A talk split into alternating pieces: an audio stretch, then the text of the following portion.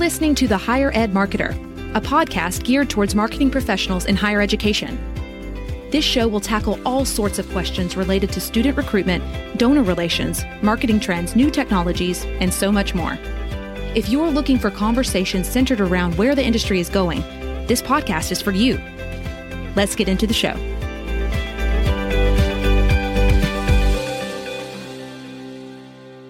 Welcome to the Higher Ed Marketer Podcast. My name is Troy Singer, and I'm here with my co host, Bart Caylor. And today we get to interview a wonderful, charismatic, and energetic marketer. His name is Phil Cook. And I think, Bart, you're familiar with Phil in the circles that you run within. Yeah, that's true. Phil was introduced to me through a common friend. Phil is actually going to be taking over as the executive director of NACCAP, which is the North American Coalition of Christian College Professionals. And good uh, job. Uh, he, thanks. It's, it's a mouthful, but uh, people who are familiar with NACCAP just call it NACCAP and uh, and so it's um, he's uh, very passionate about his role for the past 30 years at, at, Lee University in Tennessee, but now he'll be making the journey northward here to Indiana to uh, take the helm at, at, NACCAP. And I think he has a lot of really good things to say that, regardless of of uh, your type of school, he, he re- references a lot of faith-based schools, but don't don't tune him out too quickly because I think you want to make sure that he has a lot to talk about with emotion and passion and how to articulate the uh, benefit of higher education, regardless of your school type, and how important that is through storytelling and through other means. So, really looking forward to the conversation. So true, Bart. So, everyone, here is our interview of Phil Cook. It is my pleasure to introduce to everyone Phil Cook, the Executive Director of the North American Coalition for Christian Admissions Professionals, to the podcast. Welcome, Phil. Thank you very much for having me. I'm excited to be with you both, and I'm excited for the conversation. Looking forward to it. As are we. And if you could tell everyone a little bit about yourself, your background, and your role at NACCAP. Well, I'm I'm the new guy. I'm brand new, Troy. So I'm I'm gonna be I'm just be started when this is uh, when this is launched and when everyone gets to listen to it. So I'm new to the executive director role, but I'm not new to NACCAP as I've been a part of the membership and the um, organization for many years. Due to my work in particular in recruitment and in admissions and enrollment work at a member institution of NACCAP for many years. So I've been a part of Lee University in Tennessee for 28 years and have wow. been doing admissions and professional and, and enrollment work rather for 25 years. So I've been around the work for a long time, been around NACCAP a long time, but man, am I excited to be a part of the, the, the larger conversation as we help uh, admissions professionals from around the country in North America do their work better and help serve our students and families as well. That's great. Well, thanks, Phil. I think um, I, I, think for a lot of people who might be listening to the to the um, to the podcast, they might not be familiar with NACCAP, and you just kind of gave a little bit of a of a of a thumbnail of it. You know, supporting a lot of other organizations. I mean, it is the North American Coalition for Christian admission professionals, and so um, so really kind of focused in on, on on Christian schools. And I guess before we get into kind of the first topic, because I think that you know this first question that I want to talk about is just just this idea of how much higher ed can have an impact on on individual lives. And I think that one of the things I've always really respected about NACCAP and, and other organizations like it, I think NACCAP has a unique angle because of the faith aspect of it. But there are other organizations that are supporting education because of the student success and ultimately i think because of the way higher impact ultimately impacts our society maybe you can tell us a little bit about that and, and, and how that relates to, to the new role in NACCAP. Yeah, uh, of course, NACCAP's been around for 50 years. And for the, for the past 25 years, many of our listeners will recognize the name Chant Thompson. Chanson, Chant is a legend in the industry. After a long term tenure at, at Huntington University in Indiana, he stepped into the role as the, the first and only uh, full time director. And for 25 years, he has served with distinction and built the, the foundation upon which all of us uh, stand and work today. But they are we're working to have admissions professionals and specifically faith-based schools for our organization to help change students' lives and to transform their lives. So higher education does that. Education does that. So uh, how can I have a better life? Well, education can do that. How can I be a better member of society? How can I get ahead and advance in my career? saw an article, I think it was the Chronicle of Higher Ed this week, that was profiling earning potential and income. Those data are still out there that show students who get a four year degree will make more money over the course of their careers and lifetime. So, NACCAP and schools like us want to help students find the right fit school where they can get the education with excellence to prepare them for their career, but also find the right fit where their uh, holistic development is fully in play. So that means emotionally, that means, and in places of NACCAP, that means spiritually because we are faith-based institutions. So uh, that's the larger task before us as we work to help Christian education around North America. And in particular, as you make the question, Bart, uh, specifically at higher ed institutions. That's what we seek to do and we'll continue to do as we get started and cranked up in my role there. That's great. And I think that one of the one of the things that I, I, I, anticipate is going to happen over the next several years, and I think it's going to accelerate because of the pandemic, is this idea that I think a lot of families are starting to look at higher ed, especially with with the way that costs have kind of increased over the past several years. You know, it's it's it's it costs more for a higher ed degree than it did in other areas of our society. But I guess I guess I'm thinking that as higher ed marketers, we're going to need to start articulating these extra benefits that higher ed brings to someone's life because i think that right now i mean there's a lot of families that are looking at it and saying okay you know what my son or daughter did online for their junior year of, of high school do i really need to invest in a traditional four-year degree can i just rack it up with uh, you know ap credits and, uh, and and can I just you know do a gap year to get them a little bit of experience out in the world, and then just do online classes or, or whatever to just kind of you know wrap it up. Tell me how how you see marketers really trying to help help us articulate that benefit because I think it is a critical benefit that honestly I don't want to see us lose. I agree with you. the The challenge has been great in my role. Uh, in my work at one institution for many years, we've had to make the argument every day one on one. Macro, of course, we have to do that and get the messaging out. But the critical piece from my perspective becomes this is a people to people business. People um, uh, select institutions or people, uh, donors might give money because of the persons and the people with whom they're interacting. So the challenge is even greater now, as you said, because of the pandemic. Our challenge is uh, the business model can't be sustained if we just look at it through an online or Zoom delivery. We can't compete with the publics. We can't compete with the two years, and we can't compete with it on price alone. So, what we have to do is make the argument that this is more than a commodity. We're not just buying a can of beans. we're not just buying. We're not buying a car. We're not buying a, a, a cell phone. That's not what this is about. Um, there's so much more to this experience because when you choose a college or university, you are literally choosing a universe that you're going to insert yourself and immerse yourself. So, what kind of person do you want to be whenever you come out of that school four years later? So, it matters the kind of faculty that stand in front of you or even may zoom in front, zoom with you. What kind of person? What kind of values does that person have? Do they align with the values that we have as a family? And in our case with NACCAP, as families of faith. So, what is that worth? Is it worth a sacrifice? We think it is. Is it worth a little bit of student loan indebtedness? We think it is.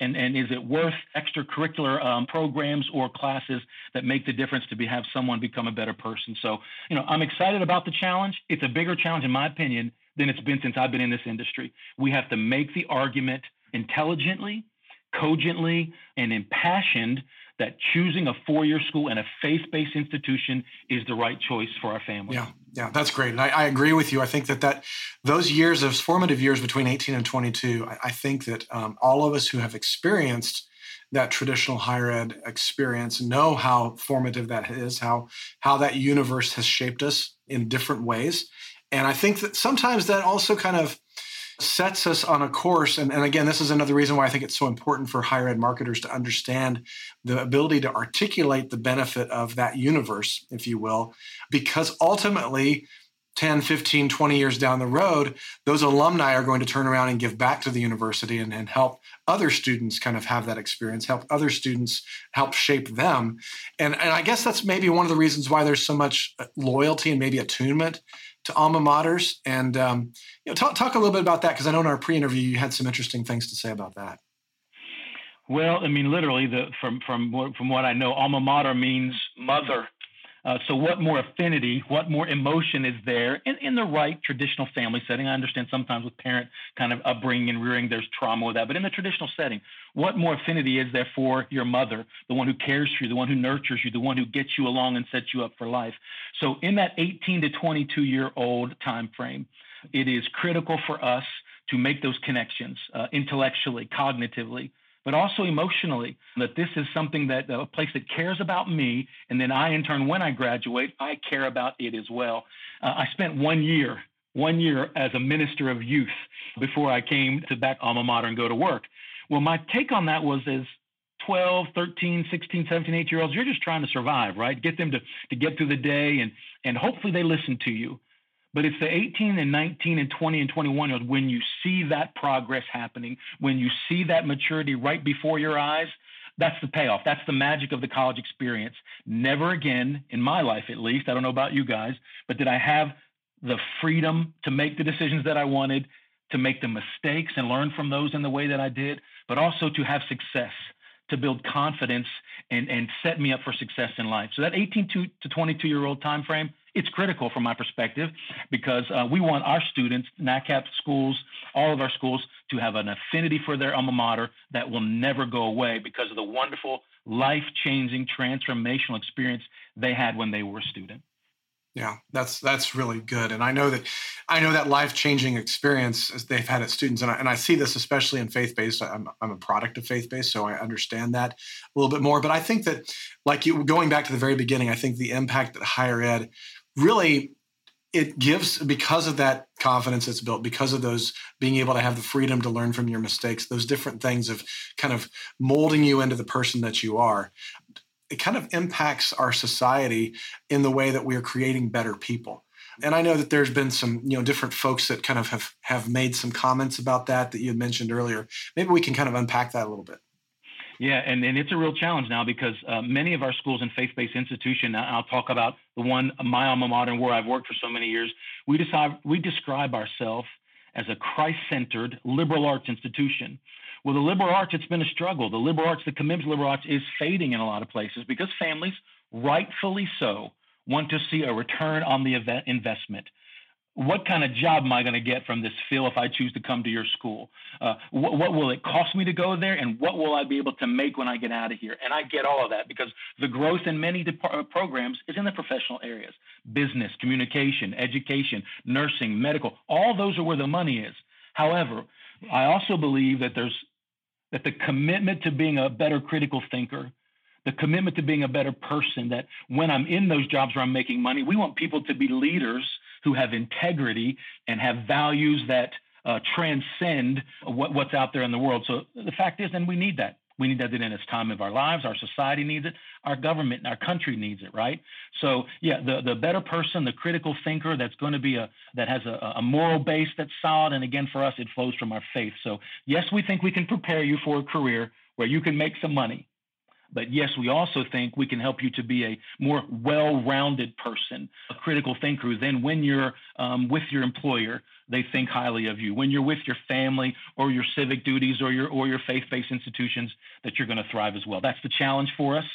And I don't know if you can tell, but I'm excited about the challenge that we have in our institutions to be able to bring that to bring that to pass right now. Yeah, I, I can tell. That's great, and I, I do love your passion about this. And, and Troy, that maybe that kind of leads us into the next question about how do we how do we get more into into passion and, and emotion. It most certainly does. In our previous conversation with Phil, he told us that because of his success that he's seen in his career and at Lee University, one of those things is bringing passion and bringing emotion and selling that as part of uh, how you market the university. And Phil, could you let us know uh, how you feel others could do that as well?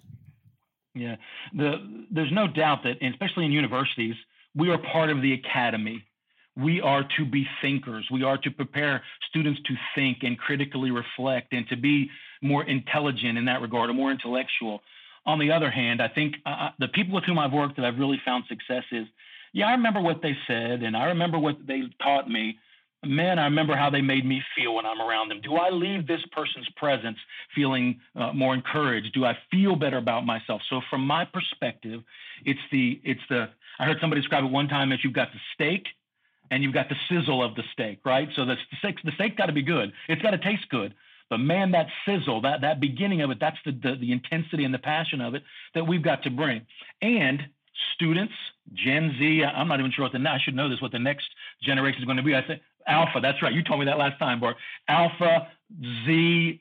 Uh, but I'll tell you what. As a Gen Xer myself, real recognizes real. So I don't want emotion just for emotion's sake. It's got to be from a place of authenticity, and it's got to be a place that speaks truth. When you do that, and you have the uh, intellectual commitment to train people the right way, and you bring with it an energy, my opinion, it's a recipe for success that will impact our students to have better lives and to be more successful. That's what we want to bring to all of schools, and I think all higher ed can do it. Public schools can do it. Uh, I, am finishing my PhD at the University of Tennessee at Knoxville. There is an emotional connection I have at this Research One university that's huge. But in my program, with my cohort, there are emotional connections to the professors and the others in the program that mirrors this. So I think it can be done at all levels. But of course, I think it can be done at faith based institutions quite well. Yeah, and I I think that's really important that you kind of mentioned that. And I we actually did a blog post this past week or two about storytelling, and I think that too many times I think sometimes as marketers and as uh, you know I think we're guilty as higher ed institutions, we're quick to kind of roll out the um, uh, the outcomes, roll out the numbers, roll out the cost per credit hour, and we lose the opportunity to really tell stories where I think that's where the gold mine of emotion lies is within stories. I mean, and we, we've got a guest coming up in a couple weeks who's the chief storyteller at University of Notre Dame. And uh, he and I were talking on the on the pre-podcast the other day, just to kind of give a little bit of a, a, teaser for the for that podcast. But maybe you can kind of respond a little bit too, Phil. Is the idea that storytelling it's been used for eons. If you if you want to look at you know the way thinkers throughout time. Jesus used storytelling and through his parables. Storytelling is a very powerful way for people to not only intake content, but to intake it not only the content as well as the emotion that then sears it into their memory. And I think that's what you kind of alluded to a while ago is when people are leaving something, they're going to know how they felt about something more than necessarily being able to recite the facts of that. So tell us a little bit about that and, and, and how you've utilized that and how you would encourage others to. Uh, I'm walking across uh, campus to find a a place to do this podcast and make it hopefully perfect for you guys and for our listeners. And on the way out the door, our admissions team saw me packing my office. And I stopped and took about, it ended up being almost 30 minutes. So I didn't want my boss, my, my president to know. But I told some stories. I told some stories about my experience at one point in residential life, I cut my teeth in higher ed in res life, which, my gosh, there are tons of stories there if the walls could talk in residence halls around the country, right? Right. And even on our campus. But I told a powerful story that was the most single, most galvanizing professional event in my life was a fire in a men's residence hall 25 years ago when I, or 28 years ago when I started working here. That story, as I'm telling it, of the 12 admissions young professionals in the room, they were, to use an over, to use an overused phrase, they were leaning in and listening to every word. They weren't born, but they knew there's something powerful about that story, the challenges in it and the successes. And everybody, in my opinion, wants to someone to hear their story. So when I get to tell my story, one, I hope that you'll you'll take it and be and be gracious with it, right? And and affirm me in the story, but listen to it. And and, and then when you tell your story, professor or administrator, can I see myself in you and what you've done? So I think on our campus, and, and hopefully what I'll continue to do is when prospective students go to visit a school, can they see themselves there based on the story that's being told in a macro marketing way or in a one on one way? So a tour guide pictures on a website, um, a, phone call, a text message is Does this student represent me? And is my story similar to hers? I think I can see myself there. Yeah. So the power of story, in my opinion, is not the whole ball game, but man, you can make a case that it's the most important thing. Yeah, I, I love that, Phil. And I love the fact that you pointed out, you know, the different ways that you can get that because I do think that everybody, every prospective student wants to be able to experience and see themselves in in in the place where they're going that you're looking at. That's why every school I've ever talked to said, "Boy, if we can just get them on campus for a campus tour, we can really get them here? Well, that's because they're experiencing and seeing themselves in the place because it's physical. But I, I often tell my uh, my clients that hey, we're getting ready to do your website, and one of my biggest complaints is the websites that I see where there's just you know empty libraries or there's you know here's the shot, the beauty shot of the of the building that no one is uh, walking around, no one's in because you know, they're taking these shots in summer and nobody's on campus and for whatever reason. But my argument is is that you students can't see cannot see themselves in that unless they see another student, another human in that, and all the more important to make sure that our photography, our videos, our our you know stories that we tell, the engagement that we give, are all inviting someone to participate and be a part of it. I mean, I'd, rather see 30 pictures on the website of just people standing in line at, in the coffee shop or, or, you know, just candid shots, you know, kind of call them journalistic shots where just, you know, capturing real life because that's when we can really start to picture ourselves and see ourselves in, in the story. And so uh, I love the, the fact that you had mentioned that. And I, I, I love the fact too that again, most students, you know, 90% of them who finish a campus tour are going to end up at, at that school. And uh, I know that was the case for, for my kids um, when they, when they were shopping for college. And it's, it's what I hear at a lot of places. And I think that being able to tell that story and have that experience is so, so critical. It's elusive now, Bart. I got to say that the, the, whole pandemic and COVID has made this more difficult for me. I'm a bit of an old guard guy in that in that. Room, but and, and when you say, yeah, we got to get them to campus. Well, what do you do when you can't get them to campus? How many how many technology pieces can you do it? I, I, obviously we have to do that. We have to be nimble enough to do that. But i do believe that one of the keeping the main thing the main thing idea is as we come out of the pandemic uh, one of the things about NACCAP that we do are college fairs and so, um, our office in particular, we are eager to get back on the road and meet people and see them face to face so they then can come to campus. So, um, it's a difficult challenge, more difficult than ever. But I think that one to one face to face connection to hear stories and to do it on campus is, is the best case scenario. That's great. That's great. And, and, and just kind of transitioning into this next thing that we want to talk about, you know, before we kind of end our conversation here today is this idea that you kind of alluded to the fact that NACCAP runs a lot of college fairs. There's a, there's a lot of one to one in those college fairs, and and to me, I think that you know a lot of what we talked about here today is is the emotion, the passion, the storytelling. You know, how do you want to make sure that as you bring kind of new breath into in, into NACCAP, and, and again, Chant has done a, awesome, wonderful job. I mean, he has set the table for the next phase. But as you bring that next phase of how do you see yourself kind of bringing that passion? I mean, you are a passionate guy, but bringing that into NACCAP and helping all the member schools start to understand how they can be more successful in utilizing these stories and utilizing these emotional experiences and utilizing these face-to-face engagements through things like college fairs. Well, it's um, uh, first just to one more time reiterate the fact that I, am following someone who's done something so well is daunting. Uh, the idea of it is is, and to be totally human, honestly, it's, it's a little bit intimidating. Yeah. So uh, I'm who I am and what I've done, and so we're going to bring that same kind of energy. The came came out of energy, the same kind of excellence, and then we have to execute and do what we said we're going to do well. Those are my three E's that I work on all the time: energy and enthusiasm, excellence, and then we're going to execute what we set out the plan that we do. So that that that's on my mind, and to build upon the foundation that Chant has has set before us. But um, uh, what I hope will happen is the schools that are doing this well we'll just continue to learn from. And, and prof- the, the, the, other thing about this is that we have a real strong collegial, pro- professional uh, respect for one another. So we get together. That's part of it. Professional development is a big part of this too. So those that are doing it well will continue to energize those that might be kind of wrestling and struggling. A very real challenge for us in this industry, in the enrollment industry, is the departure of leaders from the industry overall. Uh, not every week, but almost every week, I get another announcement of another enrollment position that's open. Public schools, Research One universities. So there is going there. There's a vacuum in that regard for leadership. So whatever it is, we've got to find a way to do it. And what we're going to do is collaborate with our board and collaborate with our staff and say, all right, how can we do this, Phil, to bring that kind of energy and enthusiasm to all the campuses to ensure that we're doing it well. And here's what I think about in that regard. It's all about the students. It's all about the families. When I feel a little bit um, discouraged or perhaps uh, um, uh, intimidated by the task, I think about students who need to hear our stories from our schools, students who need to have their lives changed, and remember what my life was like by that changing. Then I'm invigorated to the task and ready to accept the challenge. That's how that's how we'll approach it. That's how we hope we will execute our, our plans moving forward. That's great. That's great. And uh, before we kind of get into the last thing, I just kind of want to put a plug out for NACCAP because I know that I've worked with NACCAP for several years. We've worked on several websites and and uh, and different aspects of that through Chant's leadership. But I also know that one of the things that drives NACCAP is membership.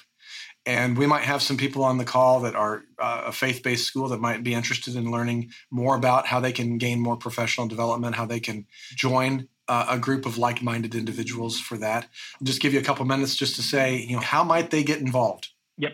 Well, thank you for doing that. Whenever the announcement went out a couple months ago about my appointment as the new executive director, I got two emails. Well, I got multiple emails, but two right away. One was from a Lee alum who is a high school guidance counselor at a faith based school. And she said to me a couple things.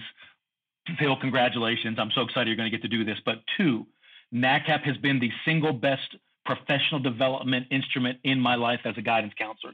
So there's a K through 12 uh, education, faith-based part of this that we definitely want to make sure we emphasize. So if they're out there and they're you're working at a, at a faith-based institution and you're in the K through 12 industry, yeah, we want you to be a part of NACCAP because it is about the professional development uh, my first and the second was the second was from another VP for enrollment who said the same thing. Look, I went to a NACCAP conference many years ago. I met people to this day who are the ones that I commiserate with and learn from.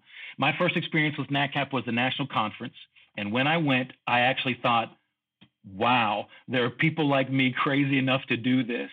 And they do it because because again, faith-based, they love the Lord and they love their institutions and they love what we've done. So that was such an invigorating thing for me. So clearly, naccap.org is the way to get plugged in and connected. We're, we're eager to have to grow the membership. Absolutely, we're eager to grow the professional development, the national conference that we that we do, and the ongoing professional development that we do. We're eager for anyone to come join us because we believe it's a bargain, and you're gonna you're gonna experience and get much more out of it than you than you could have ever thought. Yeah, it is. It is truly a bargain, especially for institutions, but even even for individuals. I'm a I'm an associate member, just to kind of again transparency on that. That uh, you know, I do a lot of a lot of work in the faith based uh, higher ed institutions, and so uh, I've joined NACCAP as an associate just to be able to be able to understand and, and and take advantage of some of those resources as well. So, Troy, I know you've got a couple questions that you want to kind of finalize with us. Sure. Just one last one. Phil, you've done such a great job of giving us the big ideas and you do it so passionately. But if there would be a quick bullet or a nugget that you would share that an individual could implement that you feel would be beneficial or something that's currently working for you that they could benefit from, what would you share with them? Um, I, I think I'll just continue the thought of this fire on our campus that we had. What I learned from that experience as a young professional was the details matter. That every little detail of our jobs, preparing for a podcast, getting the, the call sheet ahead of time so I'm prepared to talk about it. Um, uh, I was a server when I was a student, and I worked at a little mom and pop shop. My training was here's the notebook and here's the menu, go take an order. It was terrible. It was crazy. I graduated, went to graduate school, worked at a more professional place, and they did thorough detailed training. And one of their core tenets was ATD. The other was keep your head on a swivel. Okay, but the ATD is it's attention to detail. When you go to a, a table, you pre-bus, you get little piece. So the details matter. Yes, the big picture of the dream of what we're talking about is hopefully encouraging and invigorating to us all. But the way to get to that dream and be successful it's all about the details, the details that make things excellent. That's the encouragement I'd offer to an individual, to an organization that say, all right, what can I be doing today that is detailed and down in the in, in, in the in the, uh, the the dirt? Now, me personally, sometimes I need help and saying, okay, Phil, come here, let's work on the details. I hear your big vision talk, but get over here. So it's about finding the right people to help you do that. So for me, attention to detail, uh, making sure that what we're doing is going to bring us about success and results. Love it. Thank you for sharing that, Phil. I'm sure that for people who may not be familiar with you or NACCAP, you've earned some fans today. So if anyone would like to get in touch with you, what would the best way for them to do that be? Well, it's interesting because I'm in transition. So for three more days, it's a certain email address. But um, but I would I, I, I'll tell you what I'm gonna do. I'm just gonna give you my Gmail address if that's okay. Will that be would that be sure. yeah? Phil Phil Cook P H I L C O O K one one one at gmail.com. As we get into NACCAP, I'll, I'll, assume those duties here in, in a few weeks, and I'm ready to go and eager. We have a wonderful staff there, not just Chan, but a seasoned professional staff that are ready to go. Got an email from them yesterday saying, Phil, Indiana's ready for you. I said, I'm ready too. Um, so we're getting up there. But philcook111 at gmail.com. And then, of course, all of the NACCAP staff are eager to serve anyone out there who, whose interest may be piqued by the work and the good work that we're doing together. Thank you, Phil. It's been a pleasure getting to know you during this process, and I look forward to getting to know you even better. Bart, do you have any parting thoughts before we end the podcast episode? Yeah, I just want to kind of uh, reiterate several things that Phil said. I mean, I think that the attention to details uh, is, is something that's a, it's a huge, huge part because I mean, if we're going to tell stories, if we're going to communicate our passion, we have to do it with some thought and some planning and some details. I mean, we can't just you know tell a story that doesn't have any details. And so I think that uh, that's an important thing. And then I just kind of keep going back to the fact that we have got to, as professional higher ed marketers, really start to articulate the benefit of what our experience is all about. I mean, especially if you're a school that's really focused on traditional undergrad, you've got to be able to tell that story. You've got to be able to tell that benefit because the assumption that that's just the path is eroding. And so we've got to be a little bit more creative in, st- in telling those stories and in, in articulating that huge, huge benefit that very few other places can one individual have such a life change in a short four years outside of a higher education experience. And so I think it's important for us to communicate that, articulate it well, and tell those stories very well. Thank you, Bart. Well said. As we end the podcast, we want to remind everyone that two great companies come together to make this happen. The Higher Ed Marketer podcast is sponsored by Bart's company, Caylor Solutions, an education, marketing, and branding agency, and by Think Patented, a marketing execution, printing, and mailing provider of higher ed solutions. On behalf of Bart Caylor, I'm Troy Singer. Thank you for joining us. You've been listening to The Higher Ed Marketer. To ensure that you never miss an episode, subscribe to the show in your favorite podcast player. If you're listening with Apple Podcasts, we'd love for you to leave a quick rating of the show. Simply tap the number of stars you think the podcast deserves.